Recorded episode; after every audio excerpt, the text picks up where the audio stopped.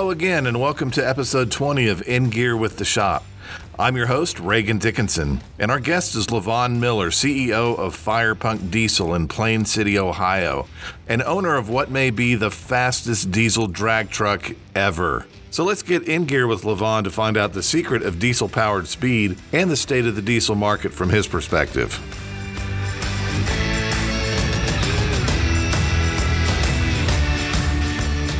Yeah, well, uh, Levon, let's go ahead and get started and let me know what sparked your interest, pun intended, in diesel and how things have changed since you first got involved.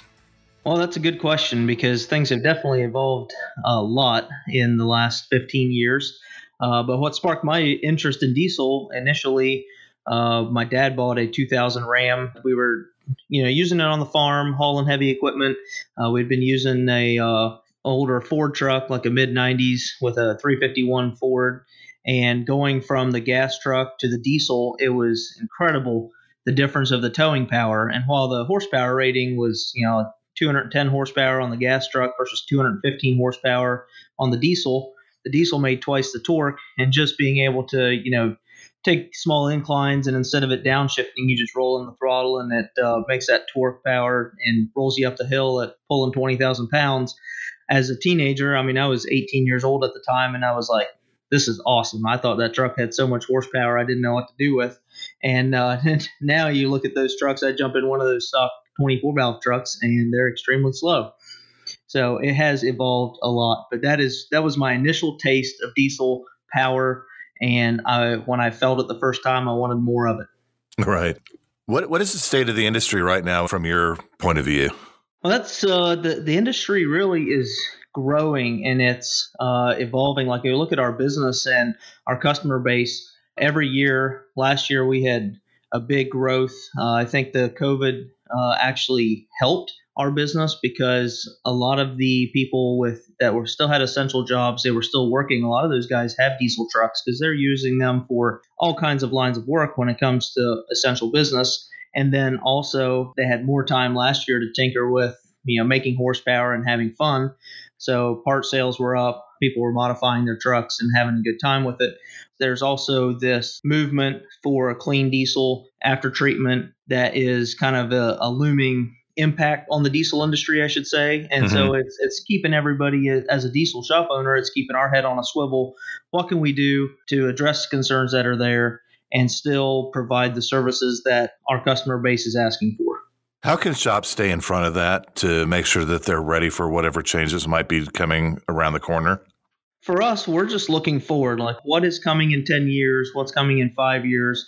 We don't really know exactly how it's going to evolve, but we want to keep our head on a swivel and be ready for change. So, for us, we're looking at the diesel after treatment systems and realizing that they're here to stay because the emission system, the Clean Air Act, uh, it's being enforced strictly by the EPA. Mm-hmm. Uh, and we want to be on the forefront of that and say, hey, look, we're not here to be negligent. We're not here to destroy the environment. We support that. Um, but in the same sense, we want to look at the after treatment systems and realizing that that's the major cause of failure in the diesel engine and the newer trucks.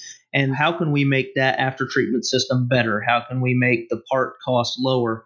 Because when it costs a guy $5,000 to repair his diesel after treatment system, but he can remove it and tune the truck for half the money, it's a really hard sell to give tell him to keep that emission system on the truck. But here at Firepunk, like we will not remove the emission system because of the pressure that the EPA has put on the whole industry. Mm-hmm. And so we're trying to work with the aftermarket companies and figuring out how can we make higher flow DPFs, how can we make the uh, just replacement parts less expensive, getting certified parts that we can put back on it it's going to be a stepping stone. Like we're kind of in a transition zone right now uh, because if you go on the internet, everybody uh, always tells everybody to just remove their emission system. But as shop owners, we can't do that. Uh, so we have to try to come up with alternative options to give these customers a good running, uh, long lasting diesel truck that they can still use and keep their emission system in place. What are some of those alternative options? The alternative options are a lot of working with trying to get the cost down on just replacing the parts. Like on my 2019, I've got my full emission system in place and have made over 500 horsepower to the tire with keeping the emission system on it. And I'm about 32,000 miles into it. Mm-hmm. But, you know, we have to keep the oxygen sensors running, we have to keep all of the systems working, and you have to make sure that you're not your soot count is you're not soot loading the system where you're plugging your DPF. So you have to make sure it runs hot enough. So there are there are steps we can take. What what the EPA is saying that we need to go to um, and actually get work with the EPA and get EO numbers on all of the modifications we do. And that is a process that's not easy as of yet. I know there's some people that are in the works, and we also have some connections with uh, some guys that have test facility in Michigan that work directly with the EPA. So we're working with them to try to figure out how can we get these engines on a test bed to where we can put calibrations in it and make sure that our NOx CO2 levels are still within the Cummins white paper. And that way we can sell it without repercussions of the EPA coming in and giving massive fines and putting companies out of business. Gotcha. Okay, so this is kind of a two part question, but it's both, they're both related to public relations with consumers. And that is number one, how can shops educate consumers about what diesel can do for them as a platform, so to speak? And how do we overcome the rolling coal stigma of diesel at the same time? Yeah, that's a that's a good question because uh, honestly, what's made diesel so popular is because guys buy a truck and they hook a trailer to it and they tow their camper uh, they tow their landscape trailer, they're towing their farm equipment, and they love the truck. And they figure out that they can plug a tuner in this thing and change some of the parameters of the ECM with fuel quantity and timing and rail pressure, and it will significantly increase your truck's responsiveness. I mean, we're, we're seeing almost 200 or 250 horsepower gains sometimes on just ECM calibrations but to do those max effort changes, it does it no longer meets the emissions requirements at that horsepower level. But that's what's made it so popular in the beginning because guys plug a tuner in, their pet throttle response becomes a lot better. It's not that sluggish, doesn't feel like a dump truck anymore. It feels more like a sports car. And you know, if you can have an 8,000 pound truck and it has 550 horsepower, it's fun to drive. Mm-hmm. And then they have, you know, they can use their truck during the week and use their normal output, still have good reliability. And then Friday night, they can clean the truck up, unhook the trailer, and go out on the town and feel young again when they smack on the throttle and wake up and have some fun. So that's what has made the diesel industry, the performance industry, grow so much. Mm-hmm.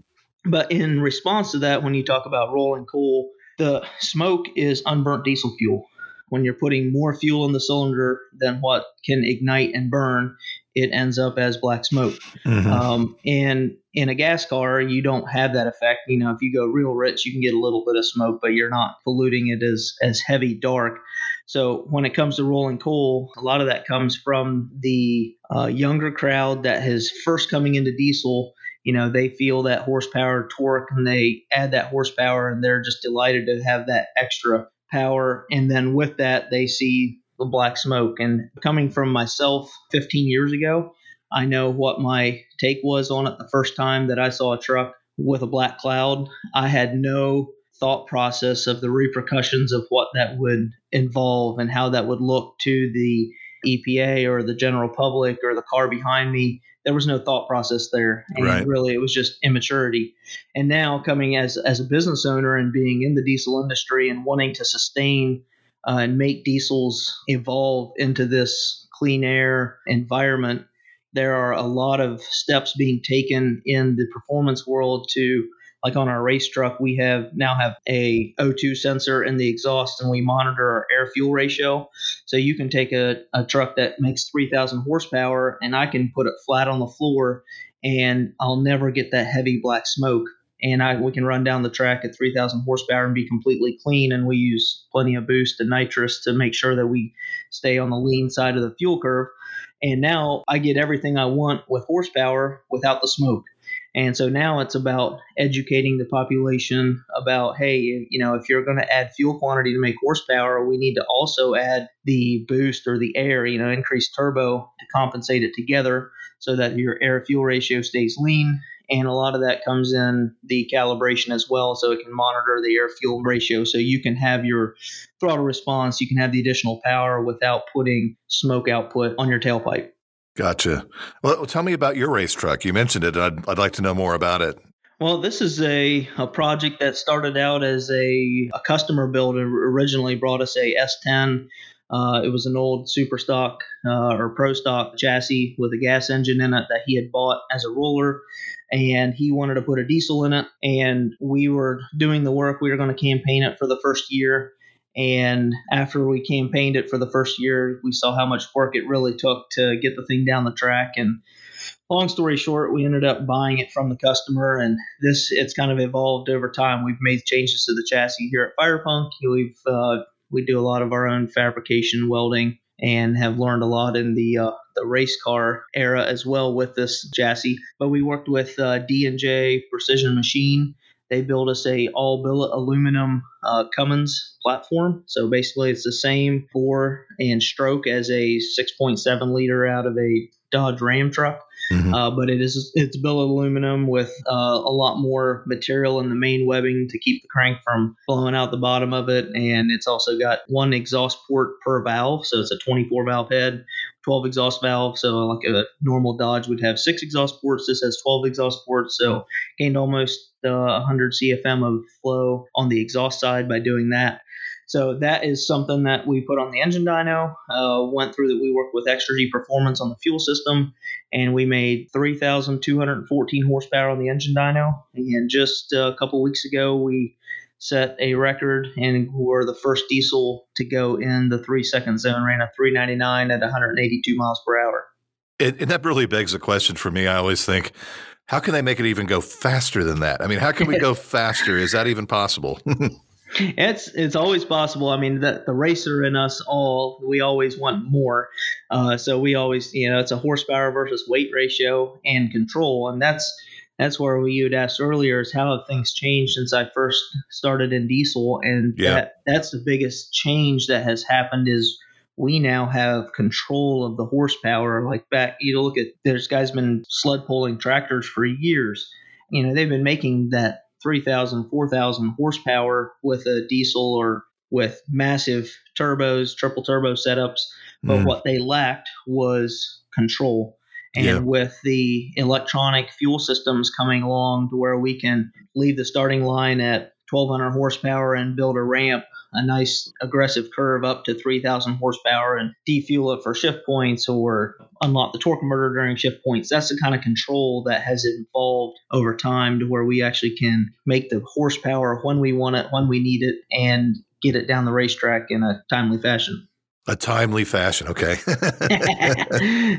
well, it's and and now for us to go faster, we look at the chassis that we have. Like we were, we had to add a good bit of ballast to the front because it kept wanting to flip over backwards, and uh, we were three thousand ninety pounds. Well, when we look at all the other race cars in our class, the class we were racing in earlier, like most of those cars are in the 2,500 pound range. So we're still considerably heavier. And now that we have the billet aluminum engine, that our long block weight is very comparable to some of the like the blower big cubic inch engines. Mm-hmm. A new chassis would go us a long you know, go a long way for us. Like we still have a the old fiberglass was this chassis was originally built in year 2000, so it's about 21 years old, and the the body is heavy compared to what today's carbon fiber bodies would be, and just the whole chassis as itself. We could build a new chassis with a lot less structure in it that's just as strong and we could save a couple hundred pounds. Mm-hmm. So that'll be the next step is if we want to go faster, it'll probably involve a new chassis. Okay.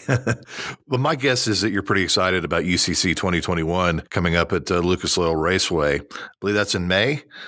Yes. Yeah, we're very excited about that. That's always kind of a uh, pretty much if you're involved in diesel motorsports, you're probably going to be at UCC in a vendor booth or you're going to be there competing in some way. Mm-hmm. Um, and this year we joined forces with the Ultimate Callout Challenge, and Firepunk had previously had hosted uh, one of the ODSS points races here in Ohio.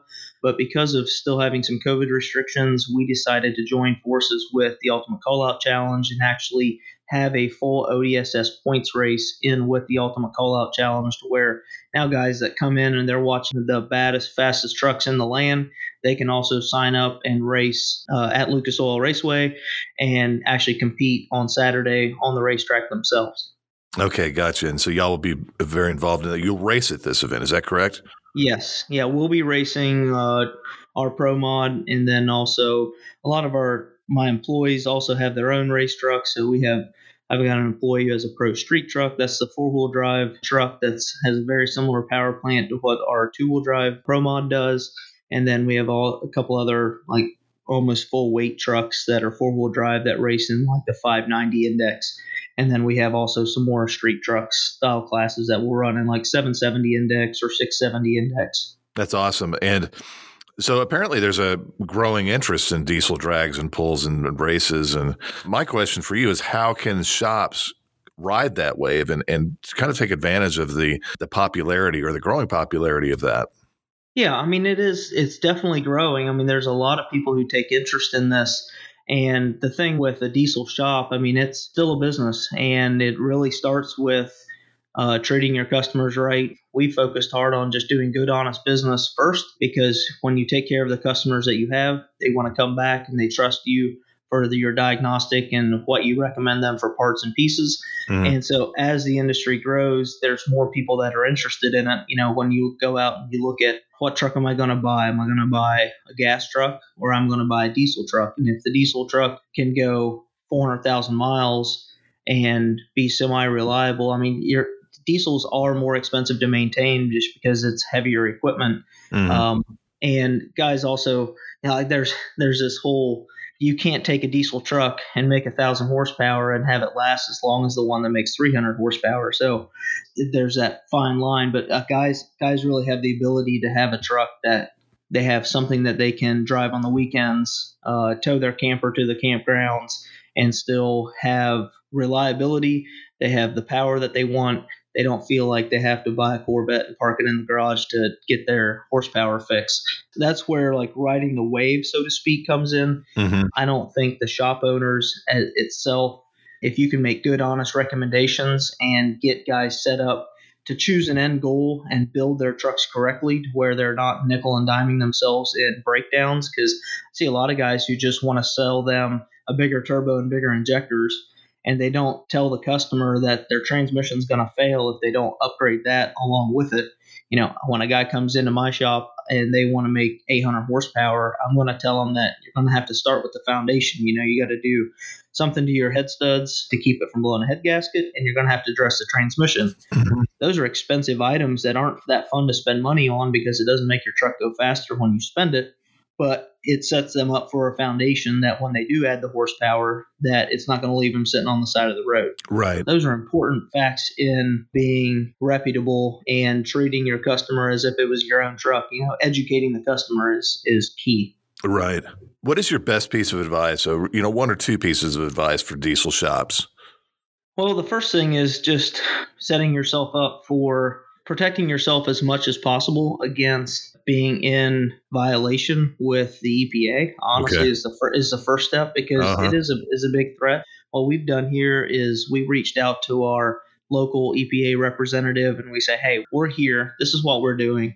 We want to do our due diligence to avoid any potential problems or fines acquired and just had an open conversation, open the dialogue and say, look, here, this is what we're doing what can we do, what can't we do, and we're just trying to be open and honest and, and compliant with the regulations that are there. Okay, and what is it about the customer experience from your standpoint? I mean, what I mean, it's one thing, I guess, to say, yeah, we're going to do good, honest business, but I, how do you show it to the customer? I guess is what I'm after here. That's a good question, but uh, I have a lot of people when we come to Firepunk, we we have always been very transparent in what we offer and what we do. So there's not really any secrets to our horsepower recipes. Like you come talk to me about my race truck, I'll tell you exactly every part that's on it. There's no real secrets. Mm-hmm. Same thing with uh, when customers come in house. Often we will do a part install and then we'll put it on our chassis dyno. And during the chassis dyno, I'll show them the data log, and to them it's just a bunch of lines and scribbles on on a computer screen, and they don't understand it. But I try to explain to them the basics. You know, if I see rail pressure is commanded at 26,000, but I see the actual rail pressure is, you know, falling down to 23,000, I can easily show them the comparison. Here's the desired set point, here's the actual set point and I can see that your fuel pump is going all the way to maximum duty cycle. So I know your CP3 is wide open. So to fix that problem, we either have to go to a bigger CP3 or um, we have to actually turn the fuel injectors back to where your CP3 can keep up. And when you're open and completely transparent with your customer, it earns their trust just in the ability through that education process they understand a little bit of what you're seeing and you can tell they can see into it that we're not just selling them parts or recommending a bigger fuel pump to make a profit we've got their best interest in mind gotcha well you know what the music means our time is up yeah yeah, but I really appreciate your time today, and I think you've you brought a lot of great advice and a lot of inside information into what's working for you. So I appreciate that. Thank you so much. Yes, no problem. It was good to be here. You can subscribe to In Gear with the Shop through your favorite podcast platform, whether it's SoundCloud, Spotify, or Apple Podcasts. Please let us know if you have any questions you'd like our guest to tackle, or if you have any follow up questions to this episode with Levon.